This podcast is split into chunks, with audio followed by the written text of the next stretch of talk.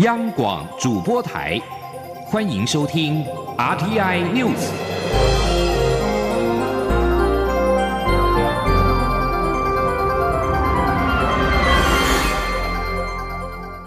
听众朋友您好，欢迎收听这节央广主播台提供给您的 RTI News，我是张顺祥。首先把新闻焦点关注到是 COVID-19 疫情升温，全球单日新增确诊首度突破四十万例。正当大部分欧洲国家纷纷祭出遏阻疫情扩散的新限制措施的时候，全球 COVID-19 新增确诊在十六号晚间首度突破四十万例，创下了单日新高纪录。路透社报道，成功压制首波疫情的欧洲地区，最近几周又成为新型冠状病毒的镇央。过去一周平均每日通报新增十四万人染疫。就地区而言，欧洲通报的每日新增确诊已经凌驾印度、巴西跟美国的新增确诊总和。根据路透社分析，全球各地通报的每一百起感染，其中三十四起来自欧洲国家。欧洲地区目前大约每九天就通报新增一百万人染疫，而且自疫情爆发以来，已经通报超过六百三十万例确诊。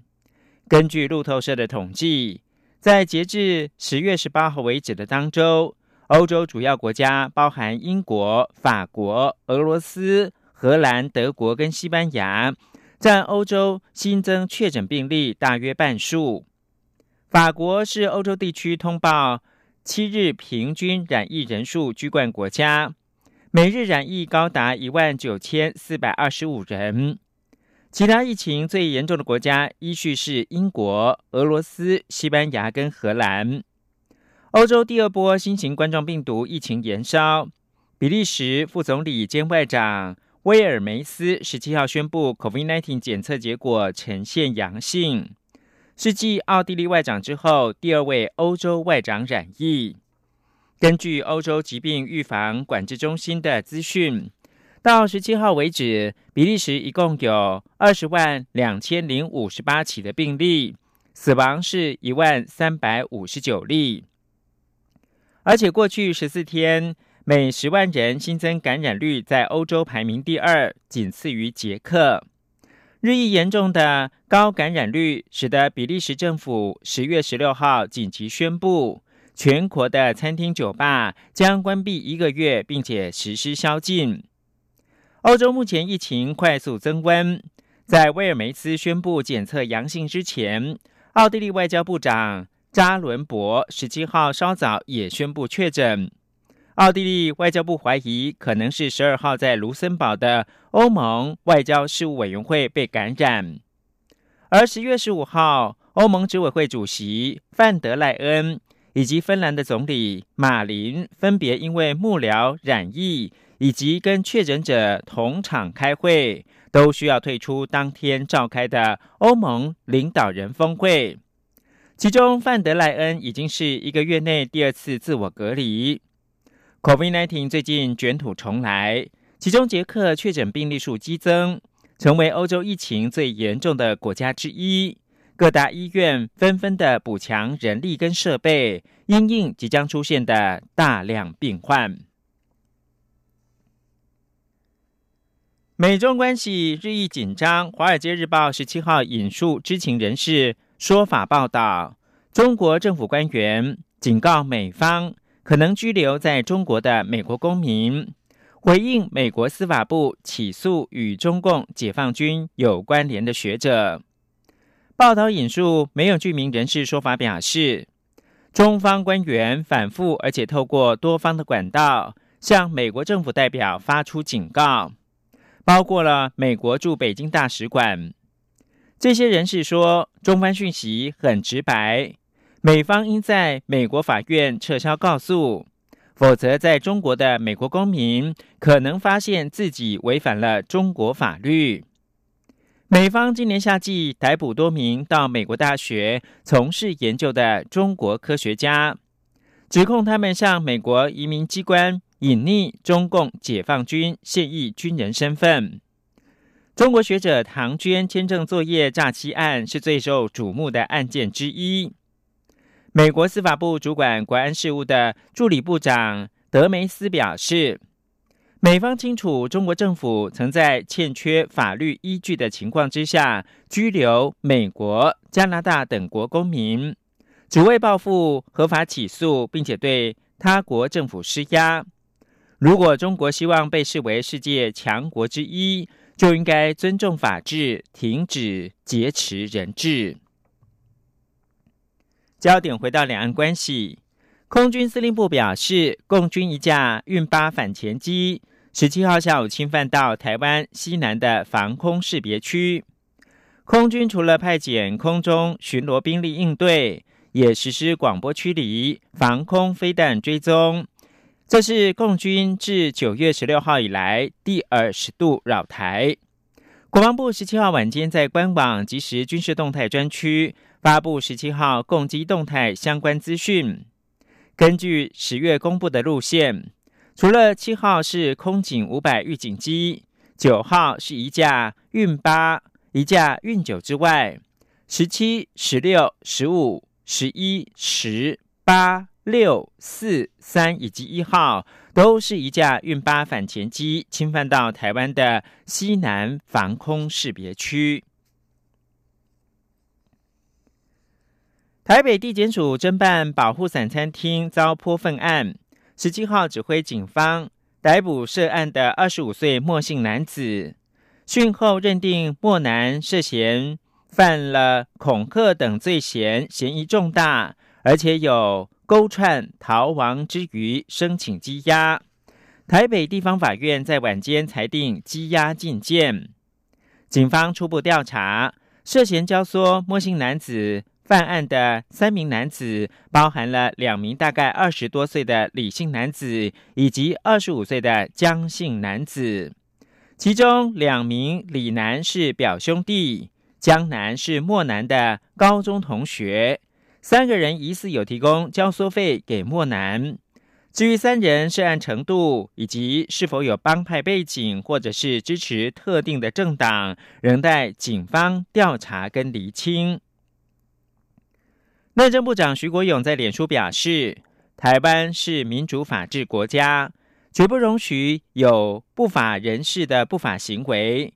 警方也将针对当地加强巡迁维安。”以防止类似案件再度发生。记者王维婷报道。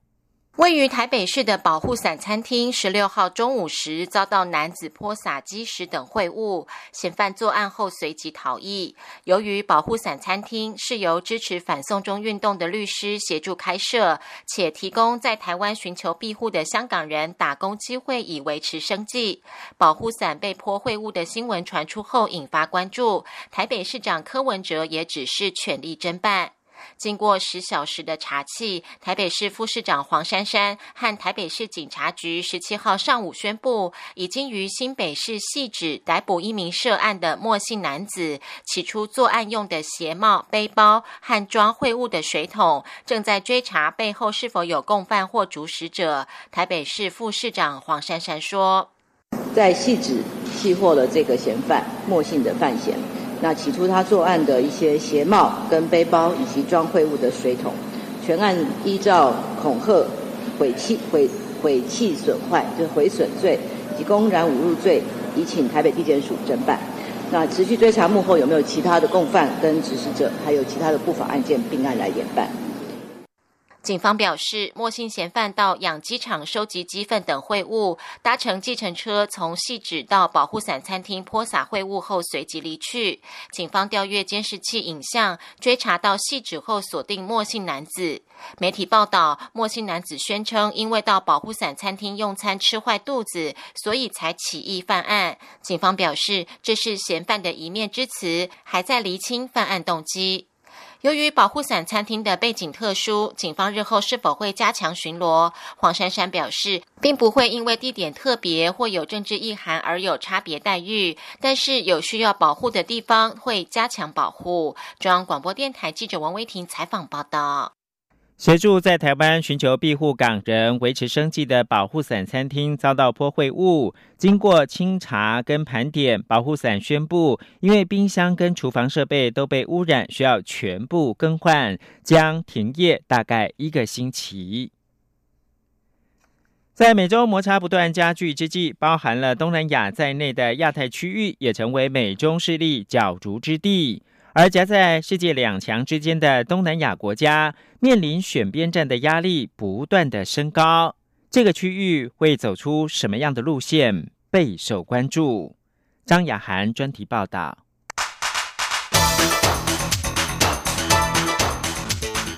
专题报道。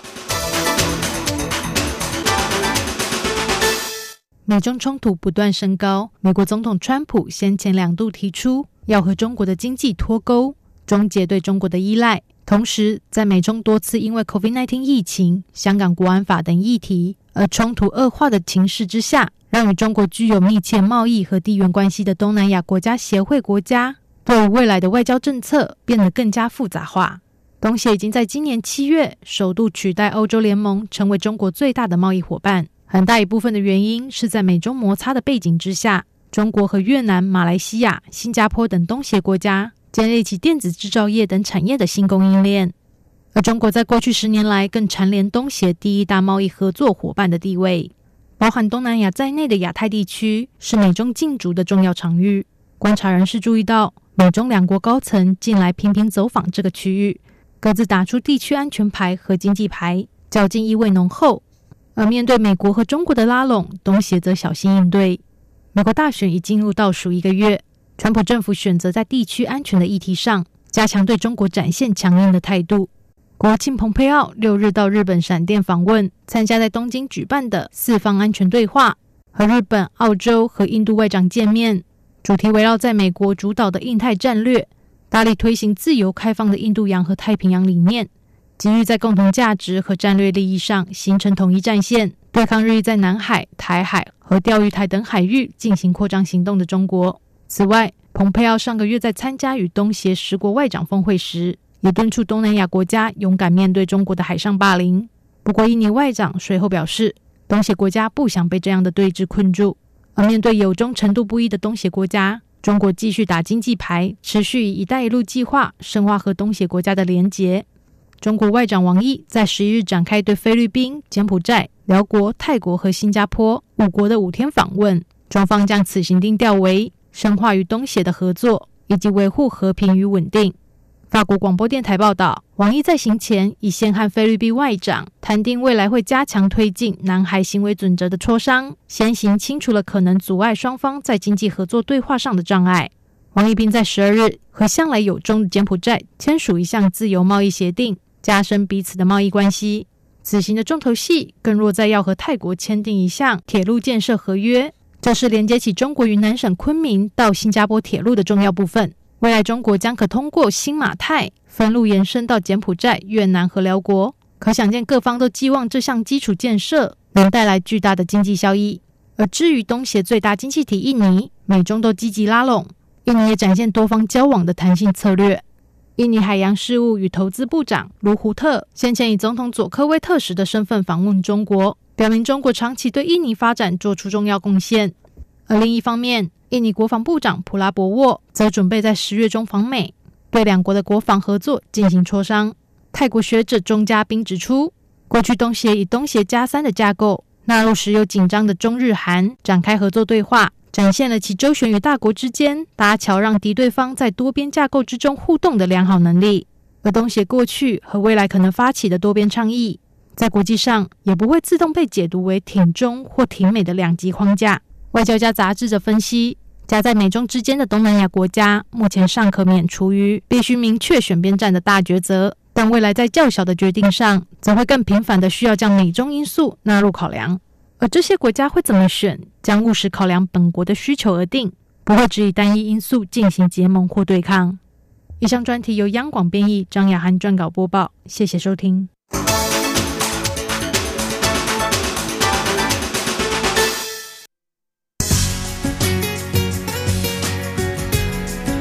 这里是中央广播电台台湾之音。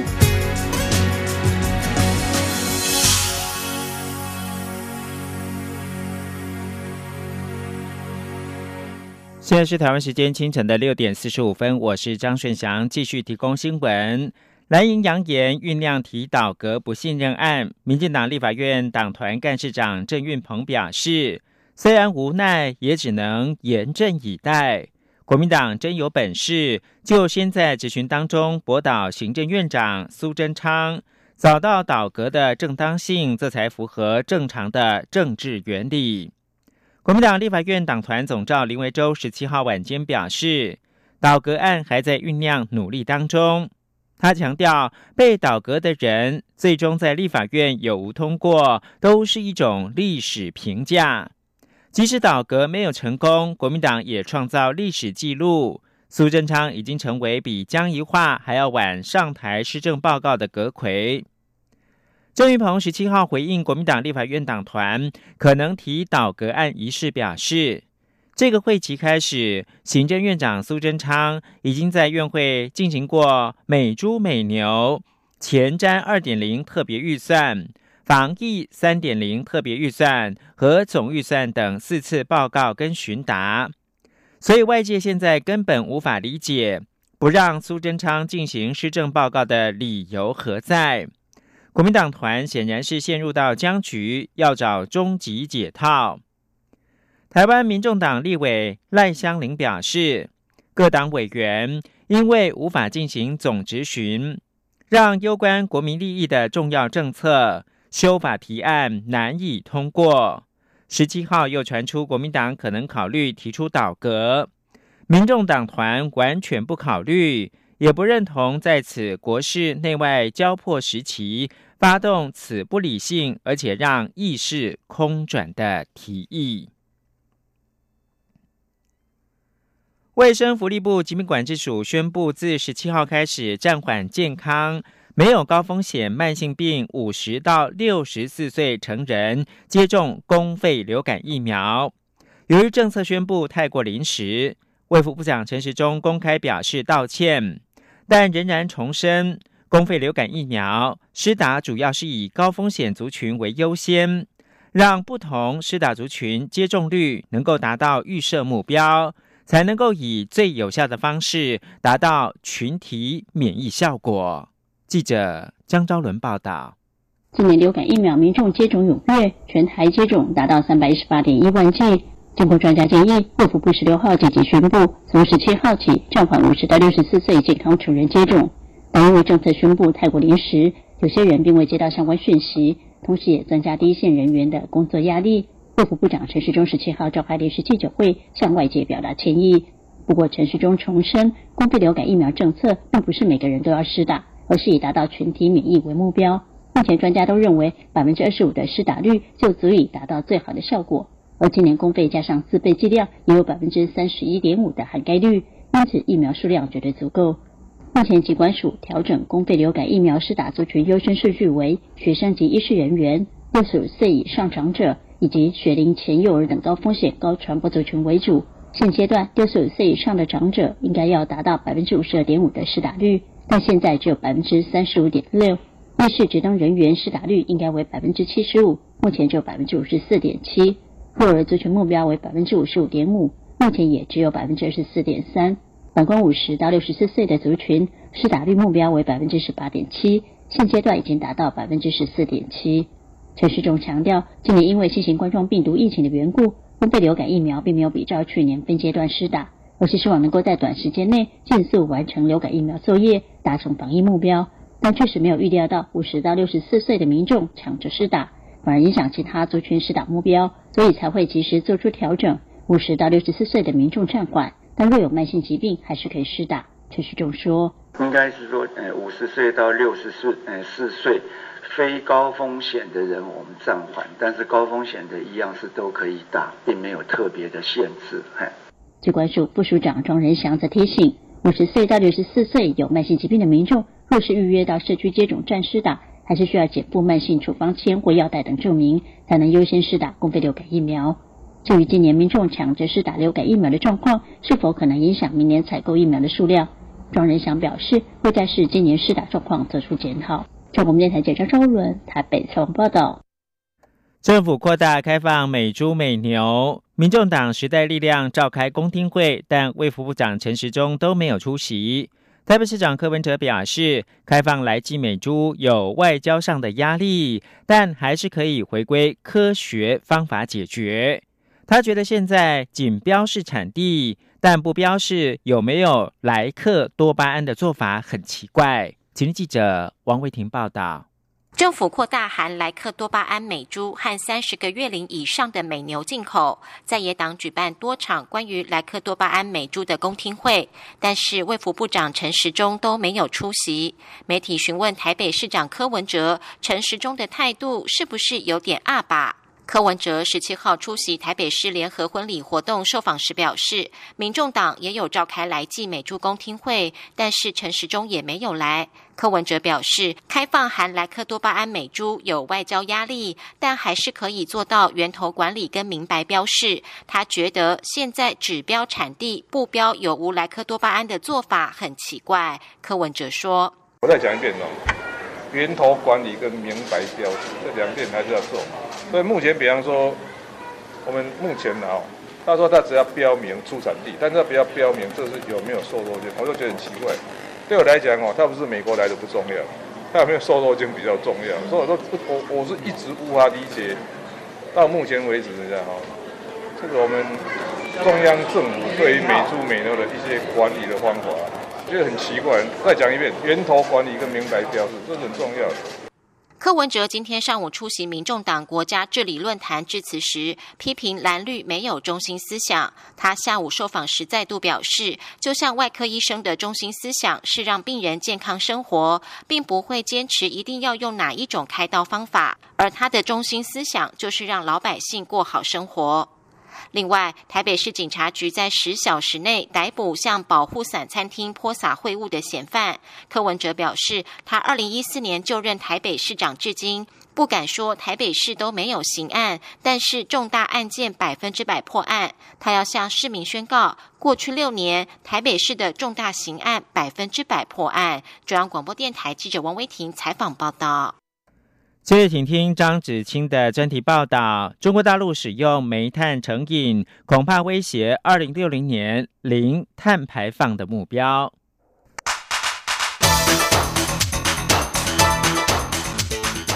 专题报道：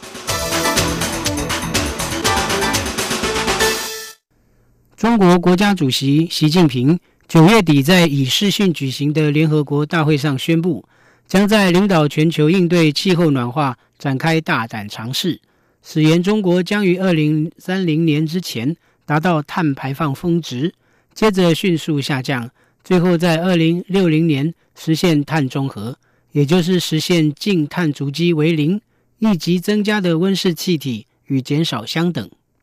美国环保团体自然资源保护委员会高级主管菲纳莫尔在《卫报》撰文指出。习近平许下的二零六零年碳中和目标，若能成功的话，仅仅这项努力就能将全球暖化的降温预估从下降摄氏零点二度 C 扩大降至零点三度 C。他并指这是习近平迄今为止所做的最大气候承诺。中国是全球最大的二氧化碳排放国，排放量占全球约百分之二十八。北京当局在过去三十年间依赖化石燃料推动经济快速发展，每年燃烧的煤炭约占全球使用量的一半，约占导致气候暖化的全球温室气体排放量的将近三分之一。尽管习近平作出上述承诺，将于四十年后让中国的经济发展不再依赖化石燃料，然而根据统计。中国煤炭消费到今年六月为止回升至接近二零一三年的高峰水准，令人对中国是否能够达到零碳排放目标感到疑惑。另一方面，尽管中国煤炭使用量大增，但是世界第二大经济体的中国却是全球可再生能源的最大投资国。根据联合国的报告，过去十年间。中国是全球可再生能源领域的最大投资国，同时，中国也是全世界最大的风力涡轮机、太阳能电板与电动汽车的生产者与消费市场。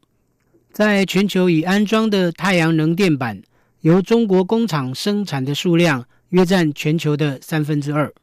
不仅如此，中国也积极透过发展洁净能源与规模经济，将可再生能源的技术成本降低，并寄望于未来五年内，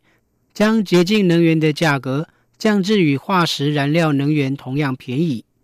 然而，从去年底至今，受到中国经济成长减缓。与二零一九年冠状病毒疾病带来的冲击，中国地方许多可再生能源的小型私营商陷入资金短缺困境，致使风力与太阳能发电厂被迫闲置，多项新推出的可再生能源专案被迫取消，相对便宜又容易取得的煤炭使用量随之增加。国际知名能源咨询机构伍德麦肯兹。能源与可再生能源研究主任怀特沃斯指出，在中国大部分省份和地区，可再生能源的成本仍然高于燃煤发电，并指目前只有上海和青海的可再生能源价格具有竞争力。可以想见，中国大部分地方省份着眼于成本考量，在可再生能源的成本比煤炭昂贵的前提下。新建燃煤电厂自然成为地方政府供应能源的优先考量选项。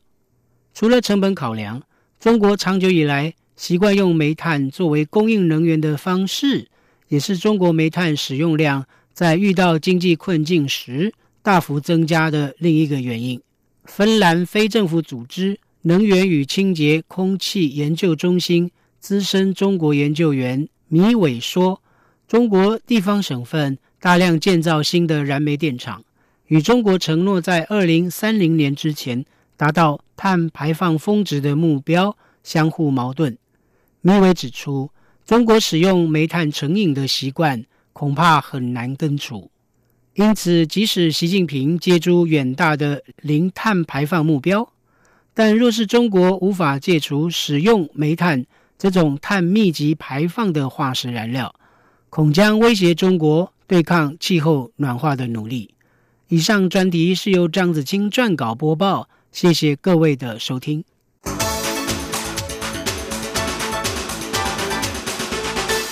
国际新闻：亚美尼亚跟亚塞拜然的外交部十七号发表声明说，两国已经同意自十八号凌晨零点，也就是格林威治标准时间十七号二十点开始人道停火。法新社报道，亚美尼亚外交部十七号晚间表示，亚美尼亚共和国和亚塞拜然共和国已经同意自当地时间十月十八号凌晨零点零分开始人道停火。亚塞拜然外交部发表相同声明，证实这项停火的举措。这将是交战双方第二度试图宣布停火，以平息因为争议地区。纳戈尔诺卡拉巴赫爆发的将近三周冲突，激烈冲突已经造成数百人丧命。在这项宣布之前，俄罗斯的外交部长拉夫罗夫与亚美尼亚以及亚塞拜然的外长举行了电话会谈，强调必须要严格遵守上周六，也就是十月十号在莫斯科达成的停火协议。俄罗斯外交部也证实，展开实质对话以解决这项冲突至关重要。继拉夫罗夫上周六在莫斯科展开最后关头斡旋之后，亚美尼亚和亚塞拜然同意停火，但其后双方又互控对方违反了停火的协议。以上新闻由张顺祥编辑播报。